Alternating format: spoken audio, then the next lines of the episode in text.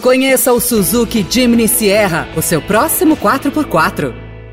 Veloy é a solução completa que você precisava para gerir sua frota.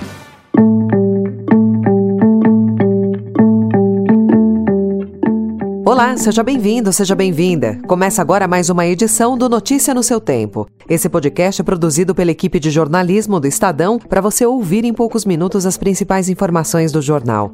Entre os destaques de hoje, TSE monta ação contra hackers após relatório alertar para ataques. Mercado espera Selic a 13,75% e que Banco Central sinalize para nova alta. E a reação militar chinesa à visita da presidente da Câmara dos Estados Unidos a Taiwan. Esses são alguns dos assuntos que você confere nesta quarta-feira, 3 de agosto de 2022.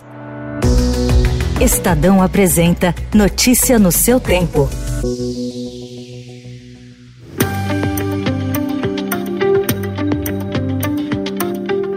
Alertado por um grupo técnico que se dedica à segurança da informação, o Tribunal Superior Eleitoral trabalha com a possibilidade de sofrer ataques hackers às vésperas das eleições de outubro. Diante do cenário, a Corte Eleitoral vem implementando medidas para proteger o sistema eleitoral em Brasília e também nos tribunais regionais. Segundo um relatório interno que o Estadão teve acesso, o TSE não descarta ser alvo de um ataque, como aquele que paralisou o Superior Tribunal de Justiça por uma semana em em novembro de 2020.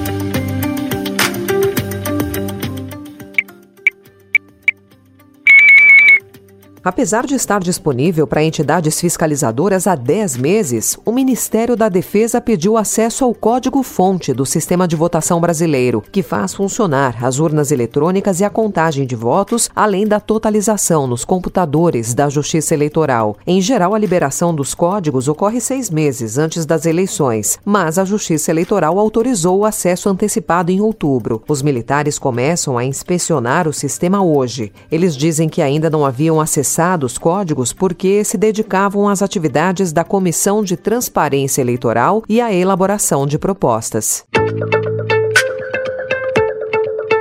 Só para chamar a atenção como elas são bonitas hoje. Se produziram, é uma coisa que eu presto atenção. O Tasso presta muita atenção. Helena Landau, hoje um dos braços direitos da Simone, às vezes um pouco rebelde, mas a gente controla. A mensagem que só o amor, a docilidade da mulher podem novamente unir esse país.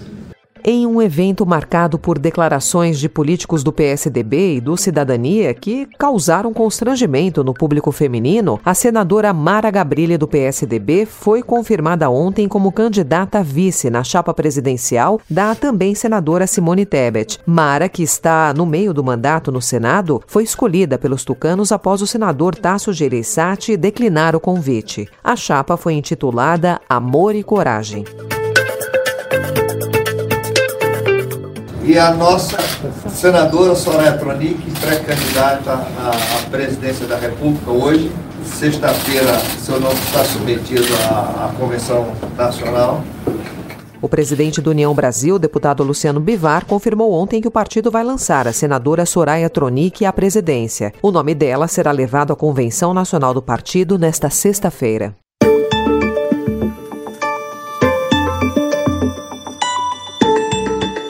Um levantamento do Instituto Sou da Paz revela que apenas um em cada três homicídios cometidos em 2019 no Brasil foi esclarecido até o fim de 2020. O estudo, com base em dados dos Ministérios Públicos e Tribunais de Justiça de 19 estados, revela que o índice de 37% de homicídios esclarecidos piorou ante o levantamento anterior, com dados de 2018, quando 44% tinham sido denunciados até o fim do ano seguinte. A média mundial de elucidação de assassinatos é de 63%, segundo o estudo. Sobre os dados, o Ministério da Justiça e Segurança Pública destacou ter projetos estruturantes, como o fortalecimento da rede integrada de bancos de perfis genéticos, que culminaram no alcance de mais de 3.400 investigações. Diante de reações negativas, até mesmo de comandantes gerais, a Comissão de Segurança Pública e Crime Organizado da Câmara adiou ontem a votação do projeto de lei que retira poder e controle de governadores sobre a Polícia Militar. Como o Estadão revelou, deputados com origem na polícia da base do governo Jair Bolsonaro ressuscitaram a proposta. A pedido da oposição, o presidente da comissão, deputado Aloysio Mendes, anunciou que pretende deixar o projeto de lei fora de pauta até o fim das eleições. informações.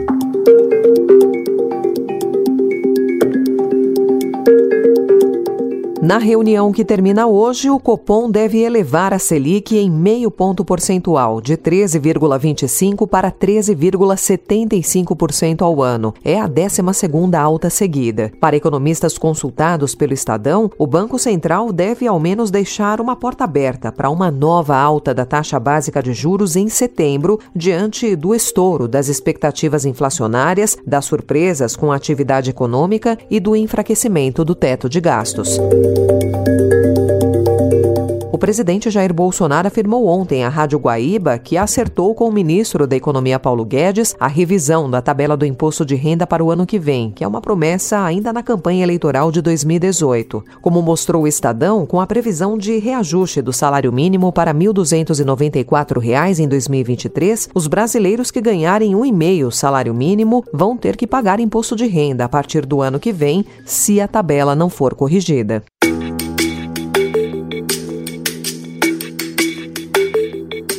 A China enviou ontem caças ao Estreito de Taiwan após a chegada à ilha da presidente da Câmara dos Deputados dos Estados Unidos, Nancy Pelosi. Pequim considerou a visita como provocação militar, agravando a crise diplomática com Washington. Hoje, Pelosi deve se reunir com a presidente taiwanesa, Tsai Ing-wen. Em artigo no Washington Post, Pelosi justificou a viagem como um sinal do compromisso dos Estados Unidos com a preservação da democracia e da soberania de Taiwan frente frente às agressões de Pequim. O porta-voz do Conselho de Segurança Nacional dos Estados Unidos, John Kirby, afirmou que o país está pronto para responder a qualquer reação da China. One, we don't want to see this spiral into any kind of a crisis or conflict. Number two, we want to be able to maintain those lines of communication. But a lot of this is going to depend. It's going to depend a lot on how China behaves uh, over coming days and weeks. Notícia no seu tempo.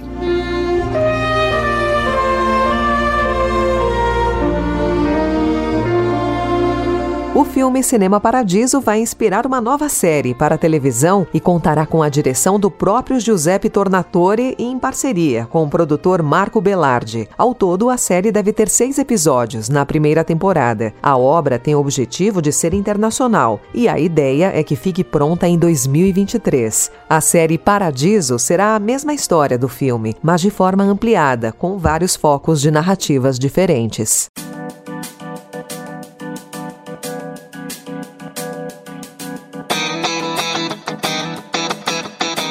Essa foi mais uma edição do Notícia no seu tempo, com a apresentação e roteiro de Alessandra Romano, produção e finalização de Mônica Herculano. O editor de núcleo de áudio é Manuel Bonfim. Obrigada pela sua escuta até aqui e até amanhã.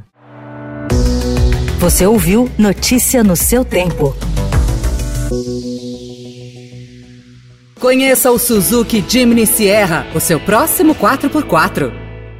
Procurando a rota mais inteligente para gerir sua frota? Veloy é a solução completa que você precisa. Acesse veloy.com.br/empresa e descubra um caminho prático e eficiente para a gestão da sua empresa.